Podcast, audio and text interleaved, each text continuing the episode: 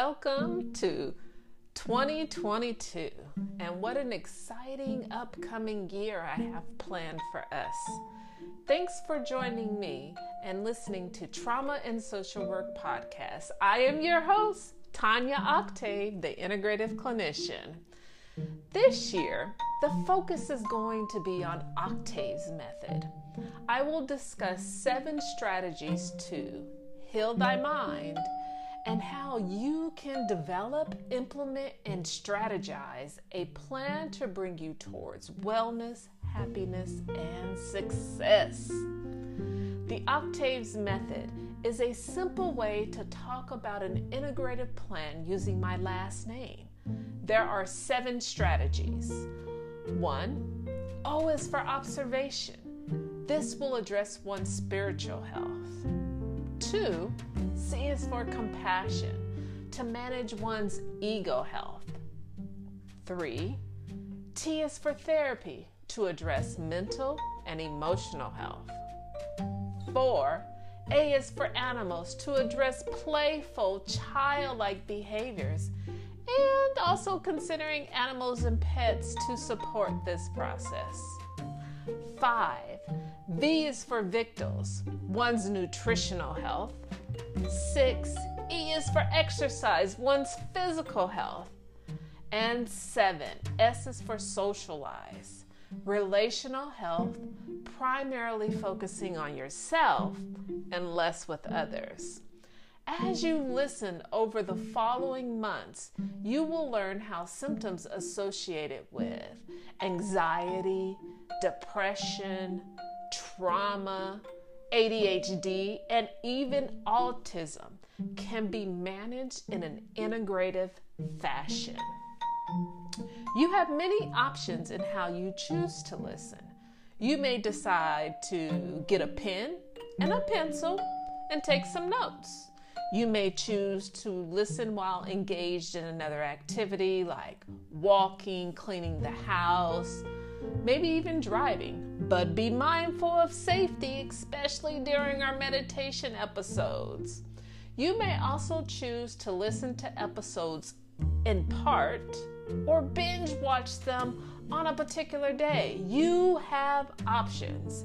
And however you choose, Thanks for your support. So, let's get started.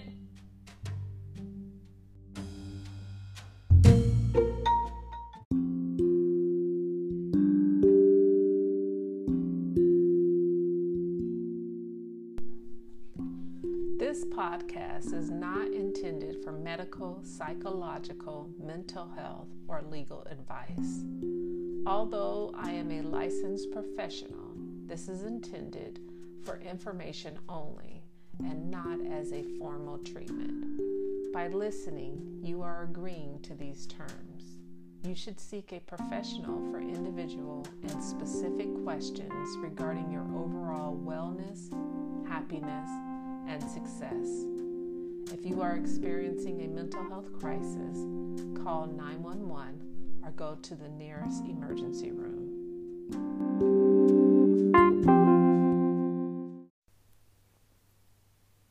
Last week, I shared some information about observation and provided a 15 minute meditation practice. This episode is all about compassion, and there's so much to cover.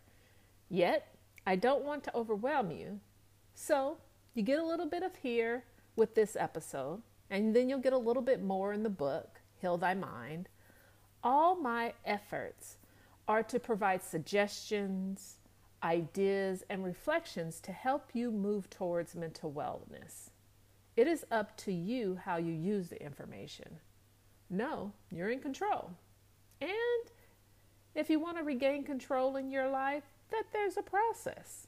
For me, working on all the seven stages of the Octaves method is what brought and keeps me mentally well, happy, and successful. It's an integrated process. Use all the seven concepts of the Octaves method. This way, you're not just putting a bandage on the challenges in your life, but you're seeking real change. Profound healing. It's all the seven components of the octaves method at the same time. So let's get to some more of the juicy stuff. It didn't take me a lot of hours or many moments of contemplation to identify what the C should represent. C for compassion was automatic because it has been consistently a theme in my life. I read a lot about what compassion means for others. I did extensive research in my graduate studies on the topic. So for me, the psychological part, I had it down. Something was still missing in all the stuff I read and the people I conversed with about compassion. You see, it wasn't until I found my way back home through observation, my spirituality, my religion, my interconnection with God, the Creator, that revealed something meaningful that was missed from psychology and social work studies. Traditional American psychology and social work studies explain and have many opinions about the ego. Authors in ego psychology share ideas and want to convince you that what was written or researched is the truth. I learned the ego is something we always want to find balance with. There is some truth to this. It is a concept given credit to Sigmund Freud with his explanations of the id, ego, superego model. The ego has various functions, and the focus is to distinguish what is normal and what is pathological. Freud wrote that pathology was a mismanagement of sexual and aggressive desires and one's inability to adapt and live in reality. This structural theory identified the id as one's basic instinctual desires the id is part of everyone's personality, by which psychic forces unconsciously push one to satisfy basic needs and wishes. For example, a baby is hungry, and the desire is to eat to remove these uncomfortable sensations in the body that arise from hunger pains. At birth, the id drives us to want things the personality struggles to tolerate. Oh, then there's the superego, influenced by cultural expectations, the environment, and our parents. The idea of perfection and the need to be the best at all things. Still, part of this aspect of the personality is unconscious and it becomes the criticizer within us. It makes us feel shame and guilt for misbehaviors for example, a person who cheats on their romantic partner, the inner critic may kick in. Other times, the inner critic tells us, you gotta do more, you gotta do better, push harder, go faster, etc., etc. Ego psychology taught us it is difficult to live in a world where the id and the superego are not managed. So the ego steps in as a mediator between the two. Hmm. Like the id and the superego, this is still part of the personality, but it operates consciously and preconsciously. The rational aspect of the mind balances what we want and what we feel we need, or at least are entitled to. It is the mind's way of knowing reality. Hmm, let's think about this. Some of the ego stuff I learned with psychology and social work makes sense. It's helpful and useful in my life and in work with patients. Yet, something's missing. If we think of the ego in this way, it limits us and prevents us from compassionately seeking a deeper understanding of our personality, purpose, and journey in this world if we stay here with this understanding, hmm, we're going to remain stuck. It's not until my spiritual guide talked about the ego in another way, different from ego psychology, different from Freud, different from American researchers on the topic. Yes, the ego needs balance. for that is only part of the stuff. You not only have to understand things like the id, the ego, and the superego, but you must find ways to destroy these aspects within your mind and within the personality. Yes, we must do the work to destroy the ego to find everlasting happiness. Something different happens within the personality. You begin to see yourself, you see the world, you think, you feel, you behave differently. It's freeing, it's relieving, it's a spiritual psychological transformation. Hmm. Spiritual psychology. So, how does destroying the ego and compassion work together? Compassion is being kind and patient towards yourself as you venture out to destroy the ego. Compassion is towards you, not others, which the id, ego, superego led me to believe in the past. Compassion is about you, setting aside moments for self care, self reflection, and once you achieve balance with the id, ego, superego, which is obtainable, you get to a profound work of destroying it all. To live in a world with a particular personality and have relief from the drama associated with the id, ego, superego, wow, that is so beautiful. This is such a kind and warm, gracious gift you can give yourself so I urge you to find balance. You got to work on this. When in balance, don't stay stuck here and believe you did all the work. Step two destroy the ego. It's no longer needed, and your perception of life changes. Thank you to Ego Psychology for the first step. And thank you to spiritual guides who get us to go deeper and to destroy the ego. I just love this work so much. In the book, Heal Thy Mind, I give some simple strategies for being compassionate towards yourself as you go through this adventure. Yes, you can go get a massage, you can start a journal, you can go on a vacation, but don't get stuck with step one stuff. Work on step two stuff, learning more about your personality triggers, struggles with forgiveness, difficulties with demonstrating compassion inwardly. One suggestion to work on the ego is to work on the thoughts, to move your thoughts from negativity and towards wellness affirming beliefs. Affirmations are something you can frequently do over the day. And I will welcome you to practice with me for just a few moments in whatever way you may feel helpful or useful. The affirmation we will work on today will be I forgive, accept, and kind and loving towards myself.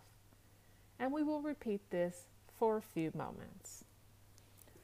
So, if you'd like to participate, knowing that you can participate in any way that you choose, Let's take a few moments. And as we settled into just a simple affirmation practice, maybe taking some breaths. And as you inhale, expanding your diaphragm. And as you exhale, bringing your stomach in towards your spine. taking a couple of more breaths in any way that you feel is useful for you in this moment.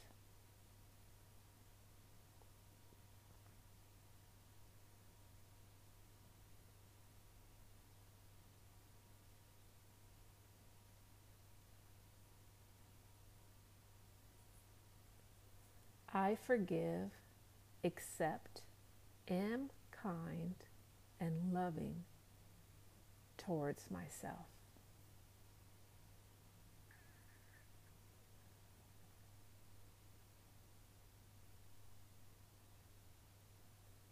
I forgive, accept, am loving, and kind towards myself.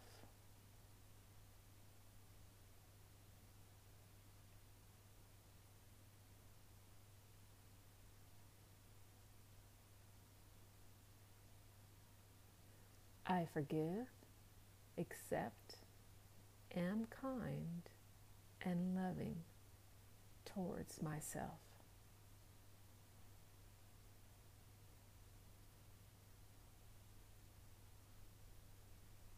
I do. I do. I do forgive. I accept. I am. I love myself.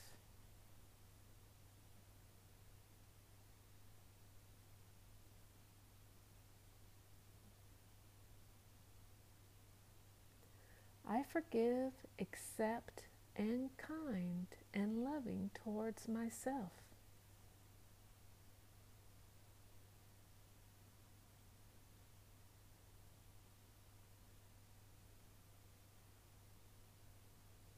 I forgive. I accept. I am kind. I am loving towards myself.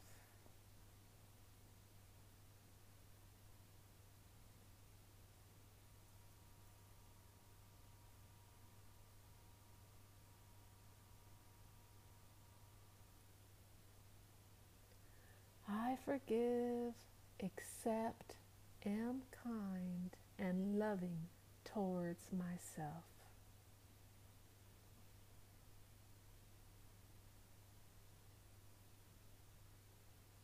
What a beautiful affirmation. You can write this and create a screensaver for your electronic devices so that you are sent messages throughout the day. You can put it on post its throughout your house, your office, even in your car to send you positive affirmations throughout the day. You can send yourself text messages with such kind, loving, and compassionate thoughts throughout the day.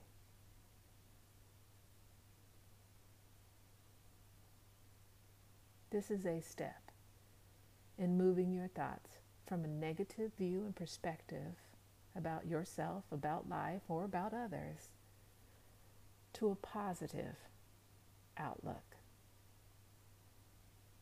May you go through the rest of your day and enjoy many moments affirming and being compassionate towards yourself. I forgive, accept, am kind, and loving towards myself.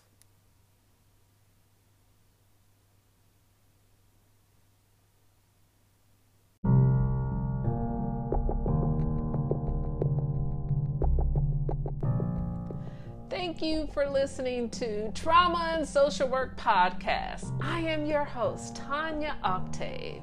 I am a licensed clinical social worker in California and Nevada. Please share this podcast with others, like if there's a button to do so, and subscribe to my channel.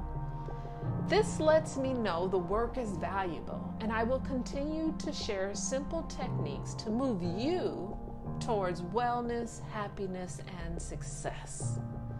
I will end by saying in order to successfully complete the journey of life, everyone needs to evolve spiritually.